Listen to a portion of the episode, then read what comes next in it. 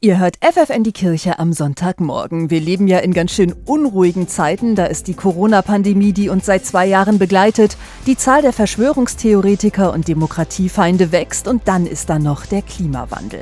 Ja, und viele Menschen fühlen sich hilflos angesichts so vieler Krisen. Zu mehr Mut ruft dagegen Professor Jürgen Mahnemann auf.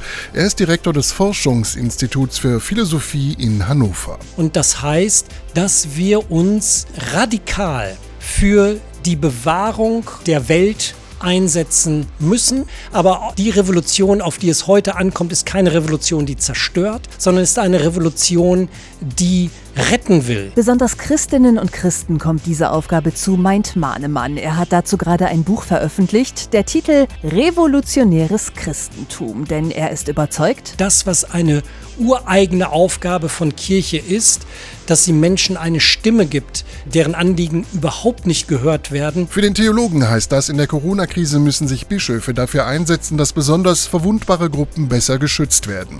Wenn es um die Demokratie geht, müssen sie sich klar gegen Extremisten positionieren.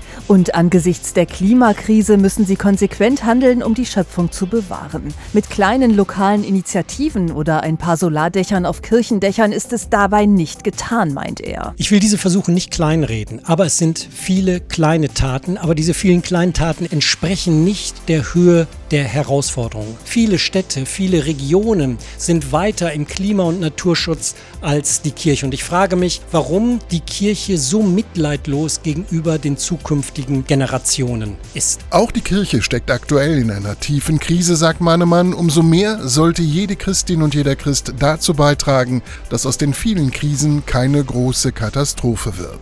Von uns ist verlangt, dass wir die Gesellschaft verändern, indem wir auch uns selbst selbst jede Einzelne sich verändert. Revolutionäres Christentum, so heißt das Buch von Jürgen Mahnemann.